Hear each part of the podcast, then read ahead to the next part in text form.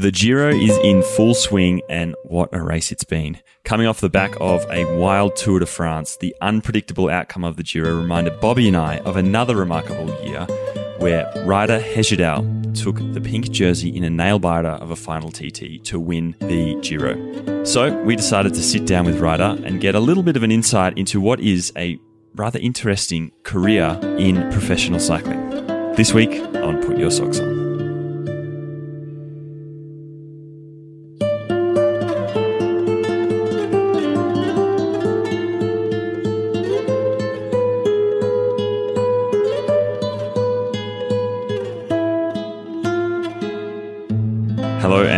To another episode of Put Your Socks On. My name is Angus Morton, and as per usual programming, I am joined by Bobby J. Mate, how you going? I'm doing great, Gus. Had a bit of a interesting weekend. Uh, it was our my wife and I's 22nd anniversary, so um, that's always a, a special day. And we were going out to the lake, and I was under the impression that I was going to ride my bike out there and meet them. So I got all kitted up. I'm about ready to walk out the door. And for the first time, um, we've only been married for 22 years, but we've been together for 28. I got the boomerang. She would not let me ride out to the lake. She's like, listen, we're going out there. We're having lunch. You're going to be late. This is my day. So for the first time in 28 years, she, uh, she didn't let me ride my bike. So, um, man, times, times are a changing. Right. And yeah, weather's getting a little cooler. Still beautiful. We got the the Hincapie Gran Fondo coming up this next week. So yeah, it's it's all it's all go here in Greenville, South Carolina. Mate, it sounds like it. It sounds like it. And not only is it all go in Greenville, it's all go in Italy right now. Man, it's been a huge couple of weeks, not only in the Giro, but also uh, on the classics front as well. Yeah, it is crazy watching the Giro d'Italia at the same time as as the the, the classic races. But um, just to catch up a little bit, I think we left off at around stage three, which was the the mountaintop finish to Etna. Um, the stage 4 mm-hmm. the next day was won by Arnaud Démare from Française des Jeux over Sagan. Then Filippo Ganna, the man of the hour um, at at Team Ineos Grenadier, uh, had a you know, blew everyone away. He won the prologue, we know that.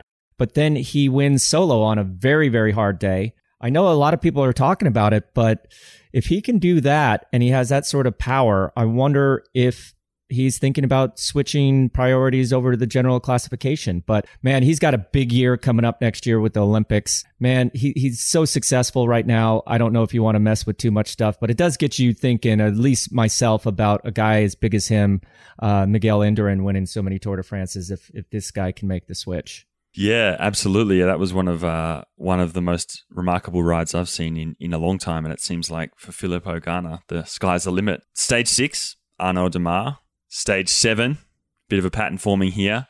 Arnaud Démare again, two really good wins. He is, um, you know, wasn't taken to the Tour de France, but he's certainly making it up for it in the first week of the Giro. Yeah, three stage wins in four days. That's that's pretty impressive. And um, still don't understand why they didn't take him to the Tour, but he's turned out to be one of the most successful, if not the most successful. I haven't done a last tally count of of individual stage wins or individual victories this year. So, um, going to be interesting if he can get through this last week in the mountains and and hold on to the the points jersey, but we'll see. Uh, stage eight was a great result. Alex Dowsett, um, the first, what a great solo win. He's he's a great guy. Worked with him at, at Team Sky back in the day, and it was the first win for Israel Startup Nation in in Grand Tours. So after having Sylvan Adams on not too long ago. It's just great to see that his team uh, finally finally got that big win in a Grand Tour. Absolutely, and then another exceptional win from uh, EF Pro Cycling's Ruben Guerrero. He played a bit of a tactical game there, but won atop the rather hard mountain finish. Um, so it's good to see EF, you know, up there and, and, and, and winning again in their rather wild duck jerseys. Stage 10, finally, Peter Sagan wins in that was that was an epic day.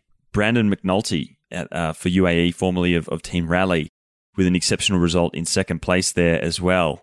Yeah, this was the day. Remember that uh, a lot of individuals and a team or two had to stop due to some COVID nineteen issues, and we all know that Peter Sagan has been the face and ambassador of the Giro since over last winter when all of a sudden all these ads started popping up, him promoting the Giro. So I wonder if the old uh, race organization called up Mr. Sagan the night before and said, Hey, listen, you need to do something to take the focus of, of us talking about COVID. So what does he do? He goes out instead of getting second in a sprint like he did on on stage four and and stage seven. He just throws caution to the wind and goes solo and and has a, a great ride in in really kind of crappy conditions. So it did get us stop talking about COVID for for a while. So Peter, you, uh, in my opinion, fulfilled your obligation to the Giro um, organization, if you will. Um, then next day we get Démare winning over Sagan again. Stage twelve, Jonathan Narvaez from Ineos Grenadier went for a great solo win. Man, so far up until this point, Ineos is having a pretty good, pretty good race. They sure are. They sure are. I mean, Tao Geoghegan Hart had been up there in, in all the finishes. Obviously, they lost uh, Thomas early on, but you know, I think uh, you could argue they're a little late to kind of turn their tour around. Although they got that remarkable stage win um, uh, towards the end there with um, Kwiatkowski. However, this race straight away from the gun, they've been able to be on the front foot and despite you know the setback with with Thomas they've just continued to win so it's been it's been cool to see them be aggressive um, because it's not something that we're used to really in a, in in a grand tour from from team Ineos yeah and uh, Diego Ulissi from UAE Team Emirates won on stage 13 and stage 14. Here we are talking about Filippo Ganna again. He won the time trial ahead of teammate Rohan Dennis and Brandon McNulty, who catapulted himself all the way up to, to fourth overall in the general classification. So I wouldn't want to be doing a time trial against Filippo Ganna anytime soon. I mean, we know how dominant Rohan has been in the past and you know, he's just got a teammate that's that's right there, and um, must not be the easiest thing to do. But for me, the the Giro so far, the best stage for me was watching Tao Geoghegan Hart win stage 15 uh, on a summit finish. So great to see him come through. He's uh, an ex guest here on on Fizzo. So coming through with that huge win and giving Ineos their fifth stage win in, in 15 stages. So yeah, things are looking up there at the Ineos if, camp. If there was one stage to epitomize the changing of the guard, I feel like stage 15 was it. Obviously, Tao wins, but we saw Jai Hindley on the front, Chris Harper on the front for uh, Wilco Kelderman doing what can, what can only be described as just exceptional rides for both of those two young Aussies, as well as obviously Joao Almeida in the in the jersey. Right, he came, he started to come apart. He was dropped, you know, seven six or seven k from from the top, but he didn't panic. He didn't overdo it. He just held his own, limited his losses, you know. And then we saw uh, Jakob Fuglsang drop away early on. We saw Trek on the front, but then we saw Nibali drop away as well. So we we really saw a lot going on. I think on on that final mountain of the Giro, and for me, it, it's the it's the cementing uh, I think, of that changing of the guard. And, and it, uh, yeah, if we if we ever see Nibali or, or, or Fuglsang at the front of um, of Grand Tours, certainly in the overall in the future, I would be surprised. But it looks like we've got a healthy young crop of interesting young bike riders who aren't afraid to take it to them. So again, I think stage 15 has just set up this last week um, to be an exceptional one, and also just flipped the top 10 again overall on its head. And I know we've seen Almeida at the front uh, of this bike race for most of the time, but if you go stage by stage through uh, third down to tenth or third down to fifteenth, you'll see those those names are kind of switching around constantly. So it's been a real exciting race behind uh, behind that leader, and I think that this last week's going to yeah just only only provide more intrigue. Yeah, I mean, for me, the big storyline is that quote unquote lack of real depth from the the usual suspects, right? But what I like to see is that these right. young riders are stepping up and taking their opportunities, which is what cycling is all about, and riding their end to the 2020 season. Three week mm-hmm. races are three week races. We're only two weeks into it. So I think there is going to be a, a flip flop. I think there is going to be a lot of changing movement on the front. Uh, stage 16, they have a, a, kind of an easier rolling circuit tomorrow with either a sprint or a breakaway. But then stage 17 and 18, very, very, very hard mountain t- top uh, finishes. Uh, a little bit of a, a rest slash maybe sprint breakaway day on on stage 19 before stage 20, uh, another incredibly hard mountain stage with a summit finish, leading into what could set the table for what what Ryder did and what Tadej Pogacar did in the tour this year, a 16 and a half flat time trial on the final day. So they've got a long way to go. But um, what I what I really like is, you know, can Joao Almeida fight for the win? I mean, right now he only has 15 seconds yeah. over Wilco Wilco Kelderman from from Sunweb. Uh, Brandon McNulty lost a little bit of time, like with with like a lot of those GC favorites did yesterday. Will he be able to recover from that and come strong in the third week? And a guy like Nibali, a guy like Fuglsang, who's who who have lost time. Will these guys start throwing those haymakers, a la Chris Froome from the Giro of 2018? Man, it's it's going to be an interesting, super interesting third week of the Giro. Yeah, it sure is. It sure is, and we can't forget uh, this week, as you said at the at the top there, that we had the classics going on. We had Ghent Wevelgem, um, which was uh, an interesting precursor to Sunday's Tour of Flanders. But Mads Pedersen, um, the the previous world champion, young bloke from Trek Segafredo, he won ahead of uh, Van der Poel and Van Aert, who seemed to be kind of caught in their own little battle between each other. Yeah, that was uh, called marking out your main adversary, and those other guys took took uh, full advantage of it. And and Maz Maz comes through with another great win, and you know you can only imagine if he would have been able to race with that world champion jersey, how how well he would have been able to represent it. But due to the the whole lockdown, he didn't get to race that many times in the jersey, but then he wins Ghent Wevelgem. So um, obviously got a big career ahead of him. Yeah, absolutely. And then Jolien de Moore, de sorry, from Boels Dolmans won the women's race in in the Ghent Wevelgem. In Scheldeprijs, the Sprinters Classic, Caleb Ewan wins, which is no surprise there, I don't think. No, not at all. I mean that you know that's typically the preparatory race before Paris Roubaix. So a lot of guys kind of use it as training, but you could see from the average speed of that race that um, with Paris Roubaix being canceled, there was a lot of riders taking this as their last opportunity of one of their last opportunities of of the season. And Caleb did a great sprint there. And then yesterday, I mean, let's talk about Tour of Flanders a little bit. Yeah. I mean, after the Gent Wevelgem issue of them basically marking each other out of the race. You see the two strongest riders in the race, Mathieu van der Poel and Wout van Aert, get away with current world champion Julian Alaphilippe, and you're just licking your lips. You're like, this is going to be the the showdown of the year. Like the three best guys all on form, Tour of Flanders on the line, and then before we know it, in one split second, Julian's on the ground with with a broken hand, getting hit by a motorcycle or running into a motorcycle. That that was a real kind of bummer uh, for for for I think everyone, especially especially uh, Julian and and his team. But um, you can't say enough about these two ex cyclocross riders. I mean, to me, Wout van Aert is the rider of the season. He's just been winning from you know the beginning all the way till now. But yeah, Mathieu van der Poel seemed to have a little bit of an issue with what happened in Ghent Wevelgem. I remember reading something where he said he's going to lose sleep over this sort of thing. And man, he just focused mm. all that energy. And what a sprint that was. I mean, two of the strongest guys uh, sprinting toe to toe there and, and basically won it with a bike throw. Yeah, it was great watching that finish there. You know, you could see the group coming from behind. It was like with that with that compressed space of the long camera lens that they use in the finish there, you're sort of like, what's the distance between this group? Are they going to kind of come close? And then they were kind of cat and mousing a little bit and playing it. And then just watching watching uh, Van reaction time to Van Aert when he went was I mean, yeah, just two athletes like in their absolute prime at the end of a race that's, you know, five and three quarter hours long.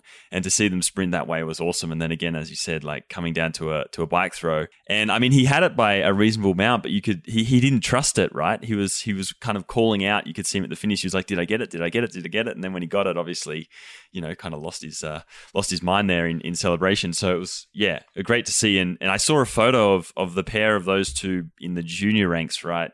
Um, which isn't that long ago, to be honest. But you know they've had a rivalry for their entire careers, even since they were they were kids. So it's it's cool to see that um, playing out on the main stage. And I think it's great to have that kind of a story. Uh, in the world of professional cycling now, we've got these two kind of great champions fighting against each other. So I think it's only going to get more exciting come 2021 and beyond. Yeah, these guys have raced together for a very long time, known each other, and now they're taking that rivalry from the cyclocross course on to the road. So I think we're all very blessed to have that sort of thing. It, it was kind of a bummer not having uh, Greg Van Avermaet mm. or Peter Sagan in this, but hey, we still got a great race out of it. We did, we did. And on the same day, we had the Women's Tour of Flanders as well, with Boels Dolmans taking the win again, this time with Chantal van den Broek Black. Solo win there.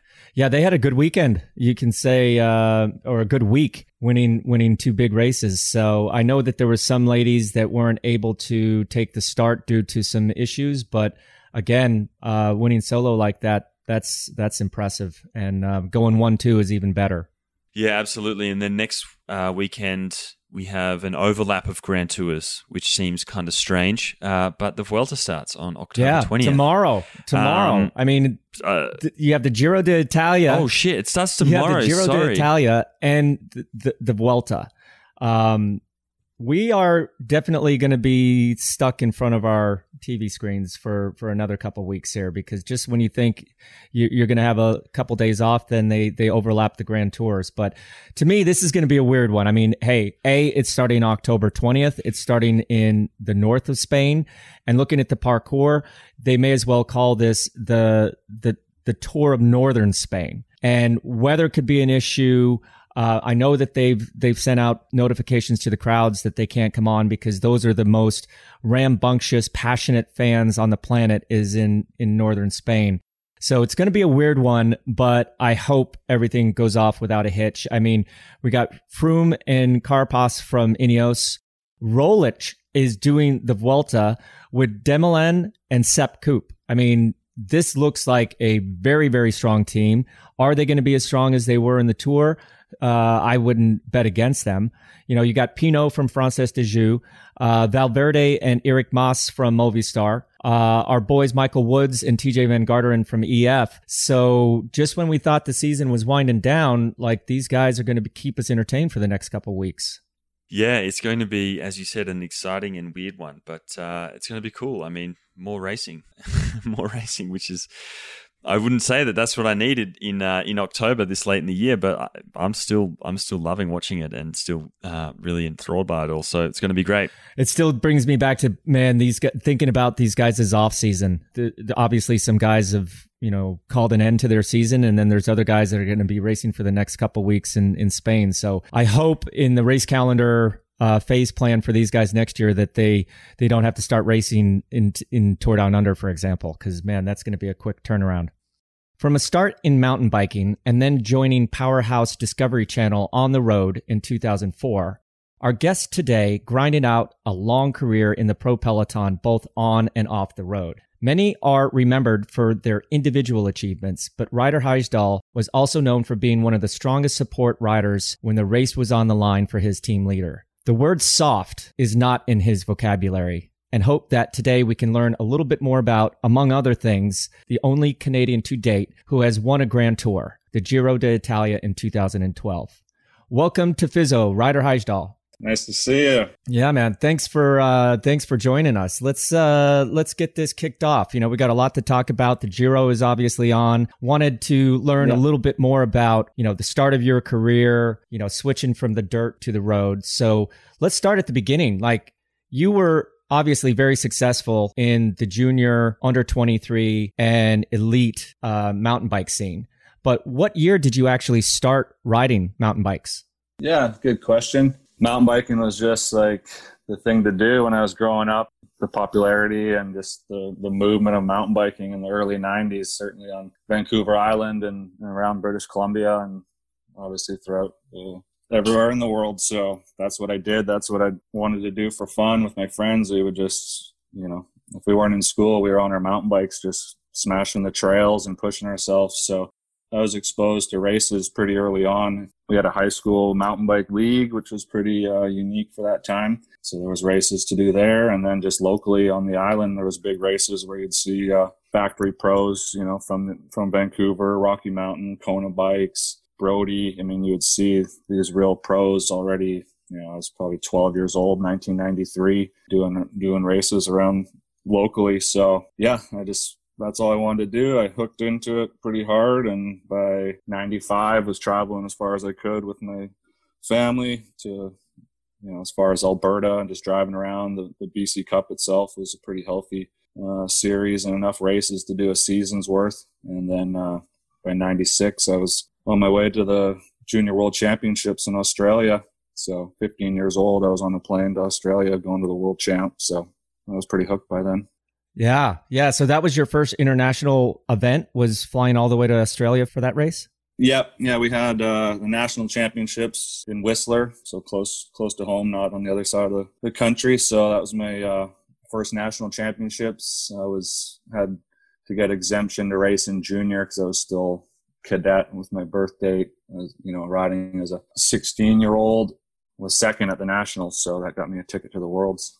Awesome. Awesome. And when you were kicking yeah. around with your buddies at that, you know, early mid 90s era, did you have a main influencer or a role model at that time or were you just having fun with your buddies? Yeah, no, just just fun fun with friends, you know, just pushing ourselves and riding as much as we could and doing as crazy as we could in the in the trails, just pushing it. Come home, you know, battered and bruised and bloody, and it was just the best thing. So you know, once once I started going to the races, where you know there were uh, professionals there at the time, and they were already racing on on the world stage. Andreas Hestler was a local Victoria guy, and he was you know down in the NORBAs getting placings down there. So there was a real good crop of riders to look up to and see. Yeah, I mean, these guys are from the same area as me, and and they're racing around the world. So that's kind of what I wanted to do.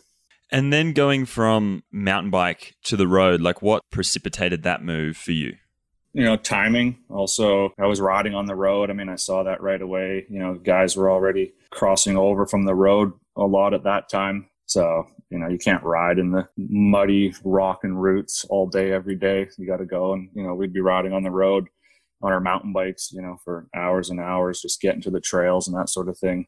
I think I got my first road bike in 95 just because, you know, another bike and obviously more, made more sense to, to ride on the road on a road bike. So I started to incorporate that and just, you know, ride more that way and didn't really get into road races till kind of espoir age, you know, wanted to do more, have more possibilities to ride and race. So the, the main ones I started with was with the national team, doing U23 projects uh, along with the mountain biking, knowing like that would obviously help help the engine and get you stronger. So once I started to do that, you know, that sort of opened my eyes a bit more to what was out there and what was possible. So 20, 21, 22, I was doing pretty high level races. We'd go to Redlands as a you know a mountain bike composite team, just you know getting opportunities like that, and it just sort of progressed till uh, won a couple races in the spring in 2002,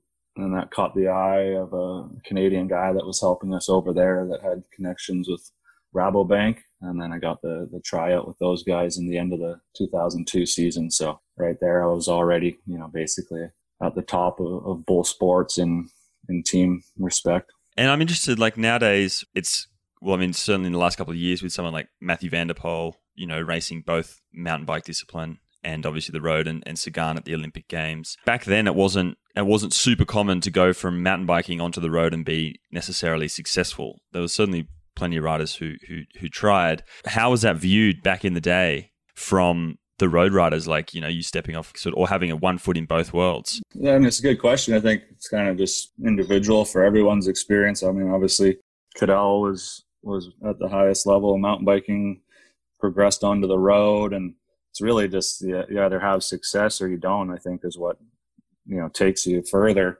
So i mean the first race i, I did with rabobank funny enough was uh the Volta Catalunya de l'Avenir, you know, the Young Riders Tour of Catalunya. I had no idea where that was.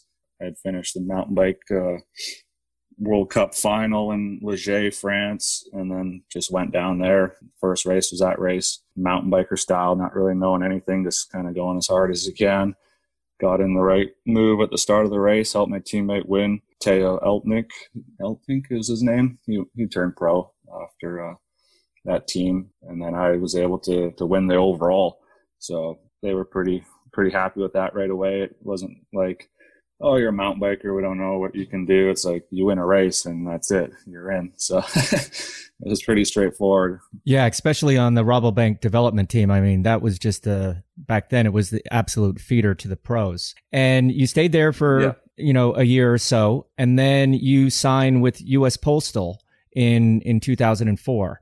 How was that how was that transition? I mean, you're going from a mountain bike background to an under 23 yeah. development team to like the best team in the world, you know, with multiple yeah. Tour de France's. What was that yeah. like?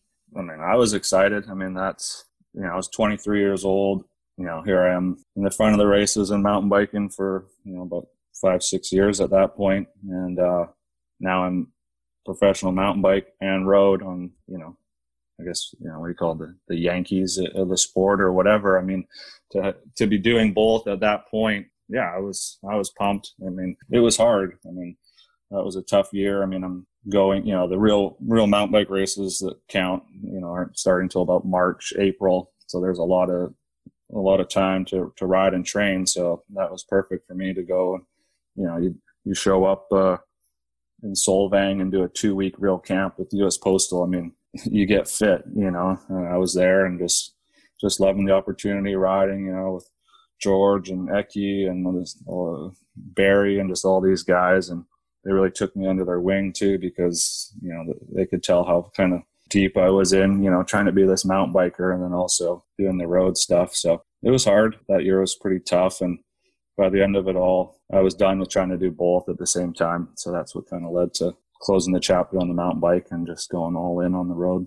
But in 2004, you actually did the Olympics uh, on the mountain bike. Did you also do the the road race? No, no, no, no, just mountain bike. I mean, really, that was still that was the number one priority. You know, the the road stuff was just to to help you know try and get get stronger and better and get the experience. Got to do the early season stuff. You know, three days at the pond and Amstel Gold and these types of races already was pretty huge. Uh, I was going to ride Roubaix, and then at the last second, uh, they uh, bumped me off the roster. So I went the next day to uh, the one day race after Pays Basque, uh, what's it called? Classica Primavera. And around like fifth there, I think. So, you know, I was getting a good taste of, of real high level racing just to kind of get myself going for the mountain bike season, which was the main priority. So once the World Cup started in the, in the spring and summer, uh, I didn't do any more races on, on the road that year. And and using those races to get fit for obviously the Olympics. Tell us a little bit about your Olympic experience there in 2004. I mean, I remember very vaguely that you were you were definitely in the the hunt for a medal and then had a mechanical or a flat tire or something, correct? Yeah, the, I think. Well, I don't know who does the Wikipedia stuff. It's a little bit uh, I, I wouldn't say I was on my way to a gold medal. I mean, I would uh, flatted, I think, in the first 15 minutes. So it was pretty, pretty tough after that. Uh, you know, you're dead last on a single track, dusty track at the Olympics. It was going to be a tall order, but I mean, I think if everything went well, uh, I definitely had a chance to be up there, but ended up flatting again, double flat, and was sitting in the pits, you know, with a little tear in the eye, and that was the Olympic dream over. Oh boy! Oh. So it wasn't that great. Not great. Yeah, yeah. And yeah, and then 2006, yeah. you you switched to Phonak, and then in 2007, you came back to an American team, HealthNet Maxxis. What transpired there to go from you know a promising European career with European teams, and then maybe having to come back and and take a step back a little bit for that year? Um, well, just it was just the the time. I mean, things weren't great. Obviously, Phonak, uh, things weren't great. Things fell apart. The team dismantled. Didn't really have any great opportunities. You know, no one was banging my door down to to uh, to ride for them. So you know, I just kind of took took a step back, took stock of things, and I uh, just kind of wanted to get back to North America. And the team had enough opportunities to race. Uh, you know, still at that time, tour of Georgia, California. You know, it was still a healthy calendar. So I knew, you know, I'd, I'd have opportunities to show myself and just be able to, to be really be a leader on the team. I mean, I was at the bottom to say the least, you know, on those types of teams as far as the roster goes, which is also okay. But at some point, you want to kind of have that opportunity for yourself, and it kind of made sense. And they gave me a, a, a role like that on the team. I think it was a, a, good move. I was able to kind of take a break from the, you know, it's not easy to be over in, in Europe six, eight months of the year and just going full gas. So that actually led me to, getting my house in Maui and just focusing on myself and training good and, and being happy and, and racing well. So, you know, that was more or less the, the situation through 07 and I was able to show myself good. And, and then Slipstream was obviously in the works for a, an ambitious program for 2008. So, you know, rest is history. I wouldn't change anything. I, I think it's great, uh, especially to, to young riders out there is, you know, taking a step back, you know, to refocus your priorities because like, like you said, from 2008 into 2015, um, I'm going to call it Slipstream because you guys changed your name so many, many times, but you really yeah, seem yeah. to, you know, have found like your team and, you know, you had a lot of results during this time. I, I remember in 2008, you guys won the TTT and the Giro, and that gave Christian Vande Velde um, the the pink jersey for the first time for an American since Andy Hampsten in 1990. Uh, 1988. And then you helped him get fourth place overall in the tour that year. Tell us a little bit about your relationship with with that team. I mean, it was kind of a a bunch of guys thrown together, but you guys really seemed to bond. And then, you know, you and Christian to this day still have such a unique relationship. Tell us about the start of that whole uh, Slipstream project with all you guys, big hitters coming in. Oh, it was just exciting. You know, it was like it was going to be hard. You know, we had no guarantees. We were still a, a Conti team, so you know we had to earn our our way into the big races. But you know, you look around and you see the group of guys that is willing to to go for that challenge. I mean, it was just perfect. I knew I had it much as uh, shot as anyone to be on those teams if we were going to the Giro or going to the Tour de France. So for me, that that prospect was just huge and, and, super motivating. You know, right from right from the beginning of the whole thing, we did a real hard training camp in uh, Silver City, New Mexico, and I was on the first uh, first wave of guys going to Europe. I mean, it, I, I, mean, I didn't make the California team. You know, that was the big, big race starting out to start the year for the team. And, you know, they sent me to Grand Prix Marseille and almost won the race, got third. And, uh, you know, I was in, I was in the rotation and, uh, that was it. We were just taking every opportunity we could. Christian was flying, Dave was flying. The guys were just making our, uh, presence be known. And, you know, we got the starts that we needed, got to that Giro. And I mean, to win that team time trial, I mean, that was pretty, uh, pretty special. That was the first, actually, so my first grand tour was the Giro in 2005. Just brutal, got destroyed, had a huge crash, basically couldn't pedal my bike at the end of the second week, abandoned the stage. And that's the day that Savoldelli went into the pink jersey. So I'm on the Giro winning team, but I'm not even there for the last week. And then uh, the next Giro I went to is 2008, and we take the pink jersey on the first day. So I got a kind of neat connection to the Giro. Yes, you do. Yes, you do. and then, yeah, I mean, to not fast forward to 2012 right away, like it just seemed like there was, you know, a progression. Uh, in 2009, oh, absolutely, you won a stage of the Vuelta, became the first um, Canadian to win a Grand Tour stage since Steve Bauer did it. But then 2010, that's when I really started to think this this guy is is really a complete rider. Do you think? I mean, you got you did really well in Strade Bianche, which made sense. Um, then you got second in Amstel Gold behind Philippe Gilbert, and then fifth overall in the Tour. Was was 2010 your best overall year, even knowing that you, you did win the Giro a couple years later? No, absolutely. I think I ended the year seventh overall in the world ranking. I mean, that year, you know, really it started in 08. You know, I think it's clear I can handle a big, big volume and, and load of, of training and racing, and that's what I needed to be in top shape. So 2008 is the first year where I started to put together two grand tours a year. So you do the Giro and the Tour in 2008. You're a different rider, and you know from everything. You know you you just pushed yourself. You've gone deeper than you've ever had And, you know, I was able to keep that going 2009, do the tour, do the Vuelta. So always putting two grand tours together in a good way. So, uh, you know, that really, I think, took me to a new level. I went after winning the stage in the, the Vuelta. I mean, I was, I was pumped. I did an awesome off season and just kept that momentum into 2010. You know, I was able to, to be in the front of kind of every race I went to through that year. So that was a big year. You know, I think after that, it was uh, kind of a different mindset of, of how I could go to races did that sort of plant the seed that like maybe I could potentially be in contention for one of these grand tours in the overall? And did you begin to focus on on grand tours or was that something that you were just sort of looking to be at the front of of whatever bike race you were in? Uh, no, I think I mean that first time, you know, I Christian had been uh, top 5, then again we helped Brad to a top 5, whatever the fourth or third in the end. He was still 8. I mean, so he was the leader. It was clear. I mean, I was just preparing to go to help him, uh, you know, try and, and do the same thing. He was proven, and and that's it. You have the plan. So you know, I was just going there to be as good as possible, and, and obviously take opportunities. Maybe have a a chance to go stage hunting here and there, but you know that changed right away. And you know, whatever the the stage was early on, third stage or whatever, the Stockeu massacre or whatever the heck it was, you know, bad crash and Christian was out. You know, it's just like, okay, wow.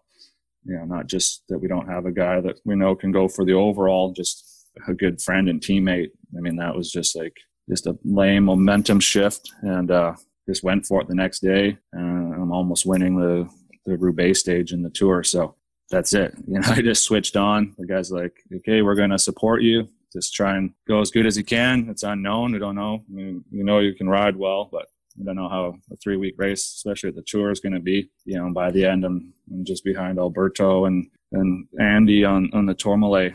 You know, at the end of three weeks, so that proved to me that uh, you know not only could I get through it, but I was getting better at the end.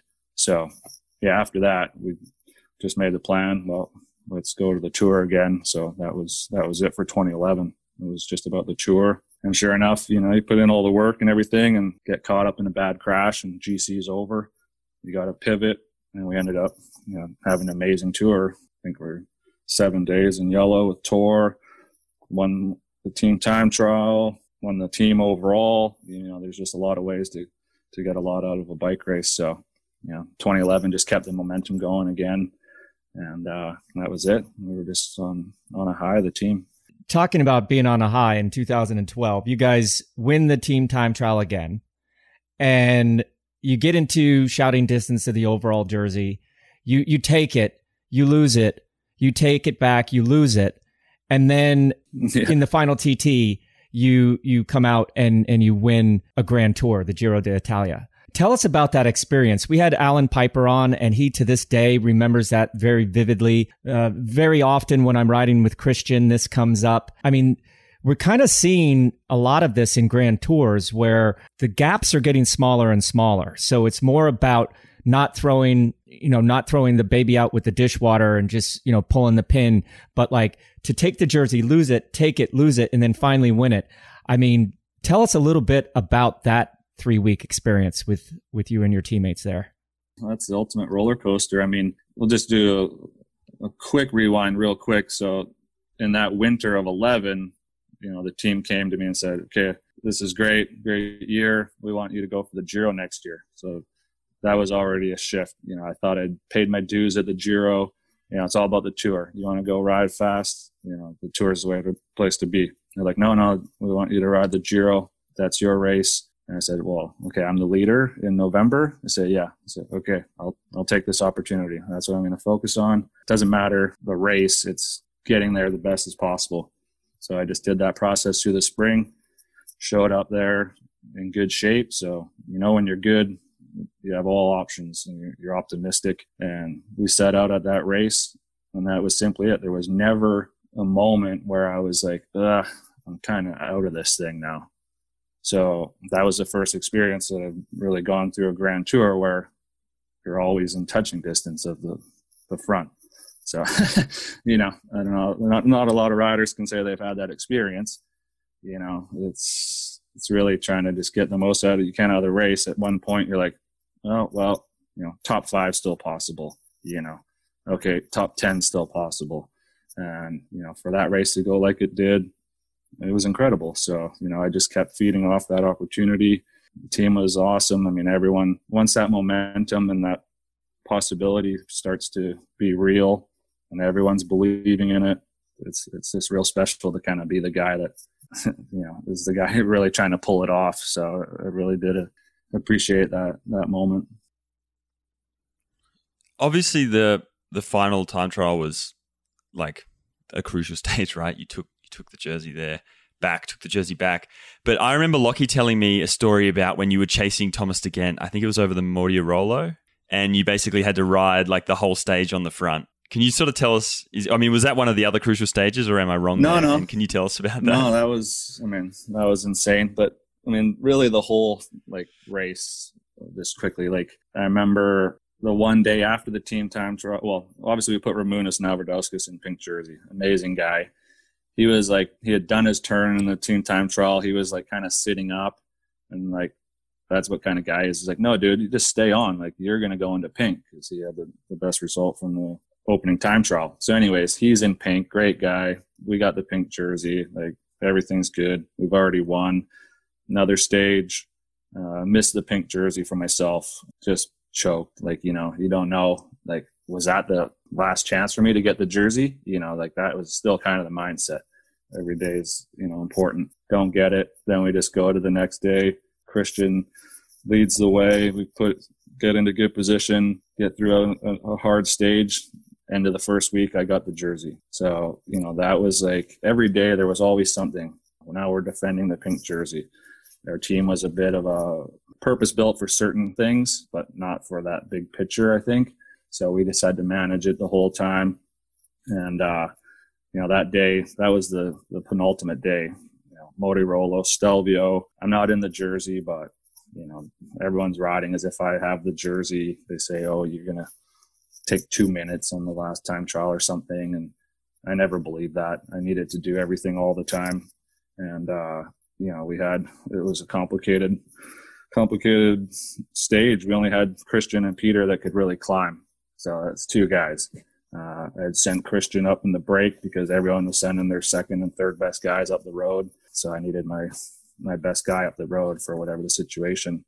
Peter was there. He had an amazing, amazing tour for him. He's still a young rider and he really stepped up, I think, and did more than he thought was possible. But he couldn't make it over the Mortirolo. I was isolated and the guy started moving so it was just a complicated situation. But in the end, Christian was up the road, so he could wait. That waiting, that was what was letting De Gendt ride away for minutes and minutes. But then finally, Peter came from behind. As soon as we got back together, it was just team time trial to the bottom of that climb. And Peter did his turn, Christian did his turn, and then I had about eight Ks to go and do my turn. So it was pretty straightforward. When, you know, it turns into an individual time trial and a mountaintop finish. But uh, yeah, there was just always something, you know, for for everything to kind of go right and get through the complicated stuff. That's that's what it takes. There's really you can't have one one bad thing to to be in the end overall.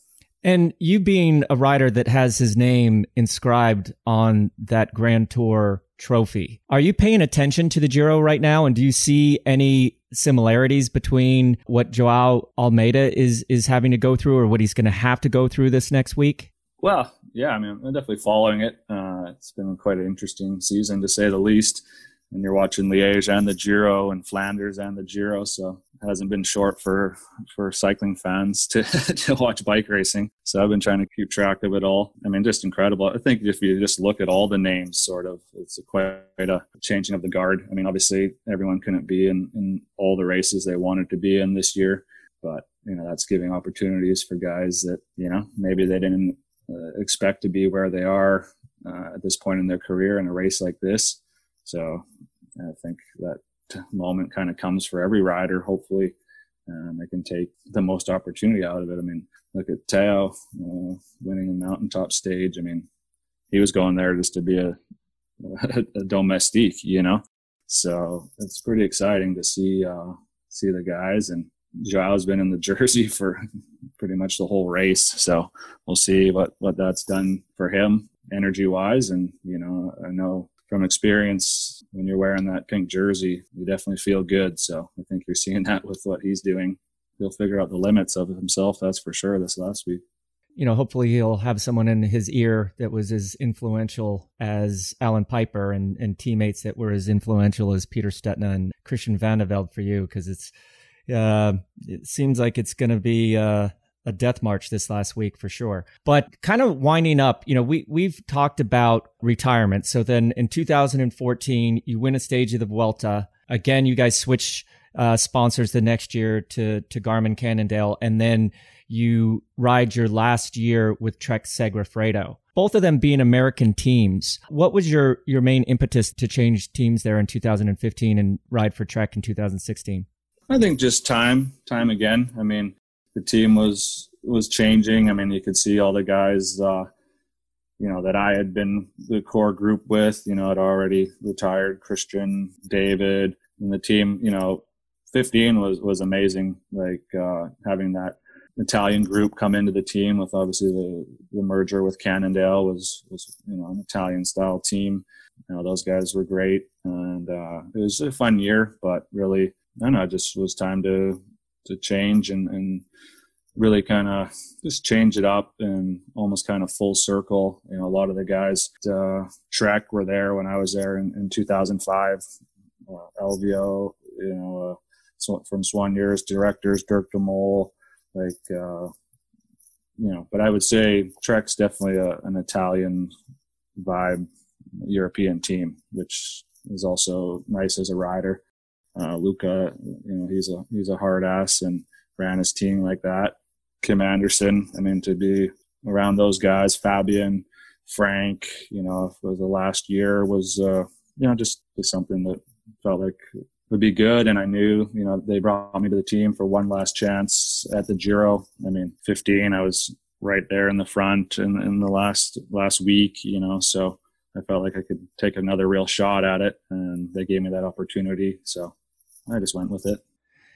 And now in retirement, overall, how how are you dealing with that transition? I mean, I know you have a Gran Fondo, which unluckily had to be canceled this year. I know yeah. you have some some charitable foundations. Uh, I know that you have a good golf game going. Um, How how how do you feel that that retirement is is going? And um, yeah, just let us know what you're up to nowadays. Yeah, yeah. Uh, I mean, it's good. Definitely a, a strange year, a tough year.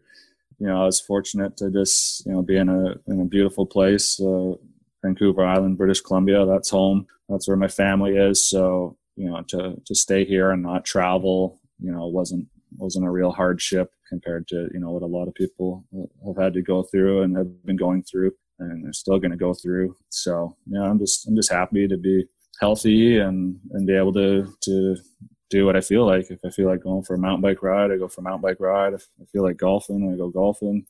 If I feel like doing a gravel ride, that's what I do. If I want to go on skinny tires and, and go as fast as possible, that's what I do. You know, and just spend time with friends and family and work on the house and watch bike racing and talk to cool guys like you. but I mean, let's let's talk a little bit about Canadian Canadian cycling. Like obviously yourself, Steve Bauer, Alex Stieda, you know, Alison Sydor, Linda Jackson. These are all all names. Um, Gord Fraser. Gord Fraser, another one. Uh, uh, Curt yeah, Harnett. Fraser, Curt Harnett was oh, one yeah. of my my favorite uh, yeah. guys back there on the track back in the Great day. Guy. But um, with with the with the Canadian presence in the peloton right now, um, it's it's a little bit older.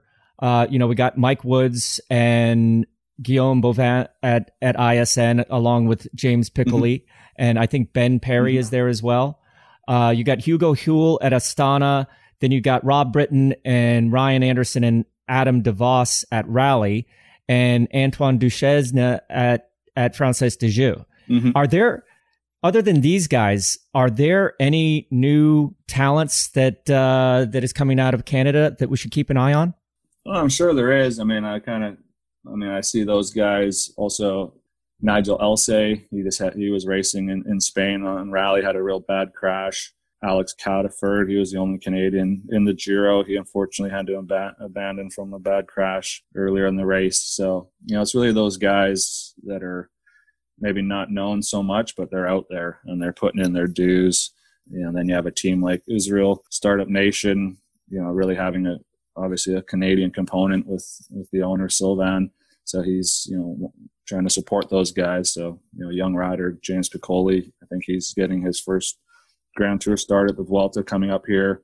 You know, just having having a place for these guys to go. You know, it's I always wished, or you know, would have been great to have a Canadian team at the highest level of cycling. You know, when I was obviously at my peak, that would have been interesting, but it never existed. So you know, it's also it's always a little bit more of a hurdle for Canadian guys to really you know find a home somewhere. And I think that's kind of a little bit of the trick because you know there isn't a real real team you can fall back on Canadian based anymore. So you know, hopefully maybe that changes in the future, and really you know I think that would stimulate uh, even more guys getting opportunities and, and finding more talent if you have a cleaner line to the big show. What's your opinion of these young guys coming through and already being at the top almost yeah. straight away? You know, seeing guys from different disciplines. Yeah. Um, obviously, we saw Wout van Aert and and, and uh, Van der Poel yesterday at the front of uh, of um, Ron. Uh, Tour of Flanders. Yeah. Exactly. yeah, like what's your take on the sport right now? It seems like it's kind of really changing in its in its core. Well, I think that's uh, yeah, maybe touched a little bit is the guy you can be there already as a as a 20, 21, 22 year old. Uh, I think that just shows how healthy the sport is and where it's at now. And it's not really a olden guys uh, sport where if you're young and you're there and you're around, you know, these guys, it's it's hard to imagine you're going to be the guy because there's already the guys. So you're just there trying to find your way, help, you know, support, do your job. Uh, and it's professional sport. I mean, you know, you know more or less what your role is going to be or what your opportunities or chances will be when you sign with the team. Hopefully you should. Hopefully you have good guidance and, and know what you're getting yourself into. So, you know, I think now because that's the way it's going, the teams are supporting guys right off the bat because the talent's there and the level's there. You know, why why wouldn't you, you know, try to win a race with a guy that's 20, 22, 23 years old already and he's in the front? That's just the way it is. I mean, if they weren't, then that wouldn't be the case. But now that's the case. So, I mean, I would have loved to be a 20 year old entering the sport today. That's for sure. Okay, Ryder, thank you very much and take care of yourself. And we'll see you out on the road soon, hopefully. Absolutely. Thanks a lot, guys. Take care. And that's it. That's all we have time for this week. Hope you enjoyed this episode and thank you again to Ryder Hesjedal for joining us. You can find all of our past episodes as well as a ton of other fantastic cycling journalism over at velonews.com. You can subscribe at Apple Podcasts, SoundCloud, Spotify, or whatever your favorite go-to podcast site may be. Just search for Put Your Socks On or Pyso, P Y S O. Please continue to show your support by subscribing to this program, and please spread the word by telling your friends about us. You can reach out to us on Instagram at that is Gus and at bobby.julich. Get in touch with us. Any suggestions, any feedback, we appreciate the stuff we do get. And until next week, enjoy final week of the Giro, enjoy the first week of La Vuelta, and enjoy, you know, the time in the as it as the weather's cooling down. Thanks to all of our listeners out there. Stay safe, stay sane, stay calm, and don't forget to put your socks on.